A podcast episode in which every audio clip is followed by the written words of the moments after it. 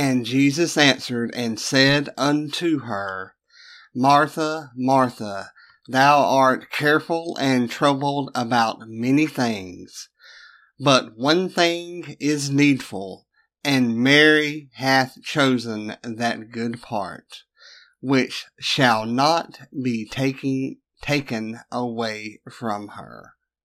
And that is Luke chapter 10, verses 41 and 42. 620 Life, so that we may all speak boldly. You know, as we get ready to go over Luke chapter 10, verses 41 and 42, we really need to get the context of the situation and especially go over verse 39. Um, now, Mary and Martha are, you know, having a gathering, or as we say here in the South, a get together. You know, nothing really fancy, but, you know, we, we'll talk about that a little bit more. But anyway, let's look at verse 39 here. I mean, uh, not 39, I'm sorry, verse uh, 40. Uh, for some reason, I have 39 on my head. Uh, maybe because that's my age. I, am not, I'm not sure, but um, it is Luke chapter 10, verse 40. But let, let's let's look at this here. But Martha was cumbered about much serving, and came to him and said, Lord, dost thou not care that my sister hath left me to serve alone? Bid her therefore that she help me. Again, that's Luke chapter 10, verse 40. Now, like I said, there was a gathering of people just getting together, you know, for some food, some fellowship, you know, we obviously find that, you know, they're there for some teaching as well because Jesus did not waste a a moment of his life, especially during his ministry, you know, his um, three year ministry of, of traveling and, you know, witnessing to people and preaching to them. He he just did not waste any of the time because he knew that his time on this earth was short. But so he he's there teaching and talking and you know and Mary and Lord forgive me and I pray that I don't mess up these names because it seems like for some reason I always get them flipped. But anyway, Mary is at the feet of Jesus teaching. Um, she she's like like kneeling there, sitting there, taking his, you know, listening to him as he teaches. And Martha is more concerned with you know the other people. I'm not saying that she doesn't love Jesus and doesn't listen to his teaching and learn from that. That's not the case at all. But in this particular circumstance here, Martha is more concerned with everybody else. Now, chances are that she was listening to Jesus in the background as she cooked or prepared plates or, you know, whatever it is that she was entailing that Jesus get Mary to help her with. You know, much like for me, I wake up in the morning and I turn on music and I have it playing in the background. So I think that, well, I, say I think I'm looking at it like Martha is, you know, in there cooking or washing dishes, getting ready to cook, setting a table, you know, whatever the case is, and she's concentrating on doing this, but you know, listening to Jesus, you know, in, in the background and, and there's not necessarily anything wrong with listening to, you know, say Charles Stanley or Billy Graham or John Hagee or you know any any of the people that preach the gospel of Jesus in the background of your day. You know, while you exercise or cook or clean or, or drive, if you're one of those people that drive. absolutely nothing wrong with that. You know, but having the actual physical embodiment of Jesus being there, I, I, I don't think I would have been like Martha. I think I'd have been more like Mary and been at the feet of Jesus and listening to him teach. And and I say that's what I would have done, but at the same time, you know, this is hindsight looking at this. In the moment, people do things that they wouldn't normally do. But but look at let's look at Martha. You know, why did she come to Jesus and ask him yeah, ask him to to get Mary to to help her. Yeah, and and I say ask it was when, whenever I read that verse or whenever I listen to it, I hear more of a statement than a question mark there. You know, and, and that could be me because I've read a lot of books or am putting something of, of my own into this, and I'm not meaning to, but I I just get the feeling that she's not commanding Jesus to have Mary help her, but like um uh, insisting ain't the right word. Uh, and delegate delegating. I just had the word in my mind, and I can't think of it. She's more like um, requesting, encouraging Jesus to get her to to help her, but uh, the way that she said it is is not important. I mean, I'm trying to explain it, but it's uh, overall it, the importance of that is not really there. But the way that Martha is feeling is extremely important here as we go over this, because Martha is us.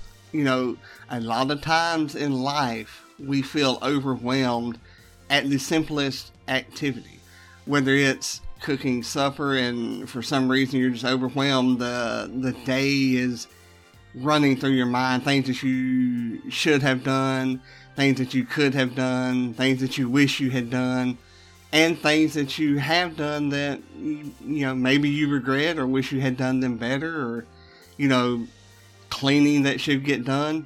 And i'm thinking about my house there.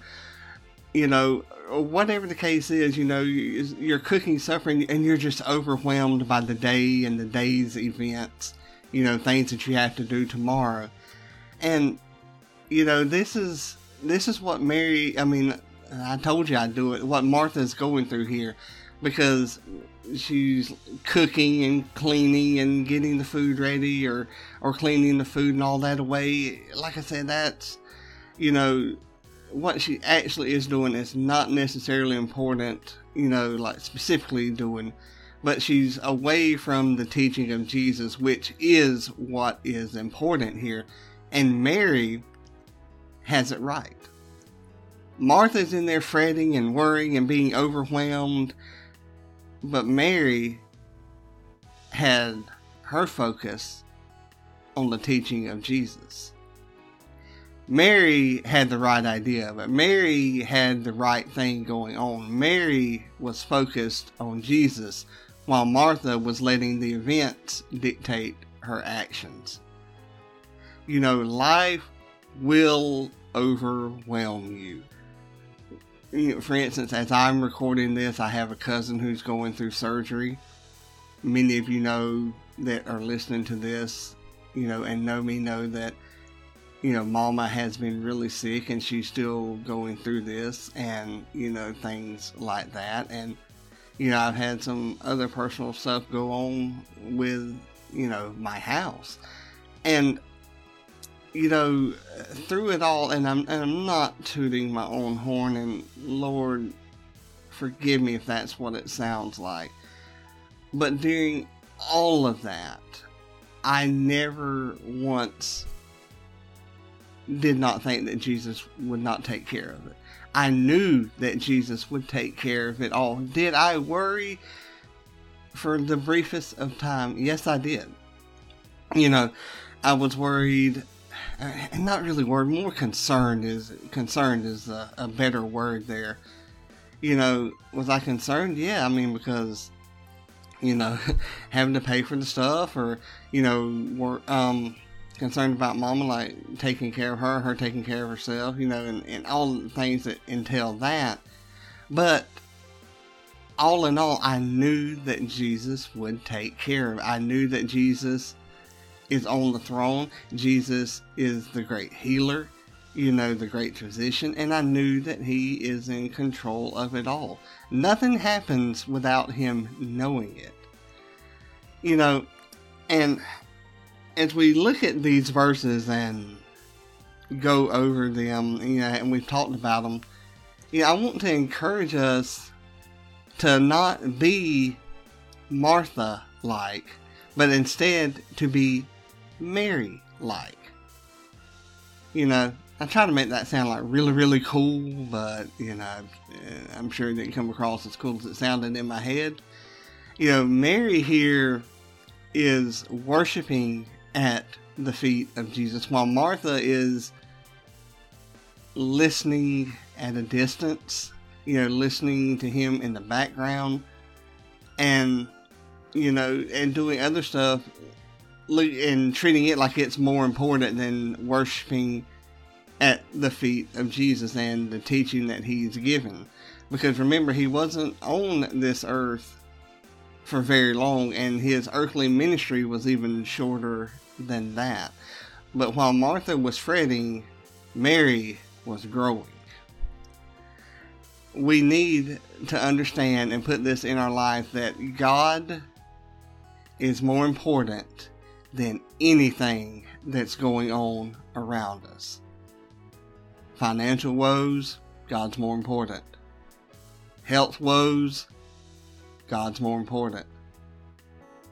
Weather woes, God's more important.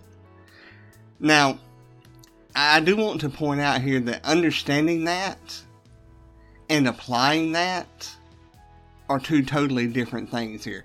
It's very easy to understand that. And I, am not saying it's, it's, you know, extremely difficult to understand, you know, because it's fairly simple to understand that, you know, God's in control, God is in control, God is in control. But what we have problems with is when it comes to applying what we know. We know that God's in control, but yet we still try to handle stuff ourselves. We know, let me, let me repeat that. We know that God is in control of everything, yet we still try to handle it ourselves. Car motor blows. Do you apply that God has it under control and will provide? Or do you immediately start trying to fix it yourself? Like wondering, how can I do this? How can I do that? How can I get the money for this? No. And it's okay to to do that just for the briefest of moments. But apply that God is in control. Car motor blows. You sit there and you know that God is going to take care of it. One way or another, God is going to take care of it. But why is applying the things that we know and understand so difficult? Well, actually, that's pretty simple as well because we get in our own way. That's right. We try to do something instead of letting God do it. I've heard this statement from a previous pastor of mine let go and let God. But see, the problem that we have is that we don't let go. No, we hold on to it thinking that we can fix it, thinking that we know better than God. When, how could we ever presume to know more than the one that created all that we know? What we need to do is to seek God and listen. that'll go a long way in helping us to apply that God is in control and not getting in our way. It's simple. Let go and let God. Whenever we're overwhelmed, we need to let go and let God. You know, we don't need to be like those men who were in the boat. But what am I talking about? Well, let me tell you. Let me read these verses to you from Mark chapter 39, from Mark chapter 4, verses 39 and 40. That's where I was getting the 39 from. Oh, well, that and I am 39 and I will be 40 in July. Uh, but anyway, these come from Mark chapter 4, verses 39 and 40.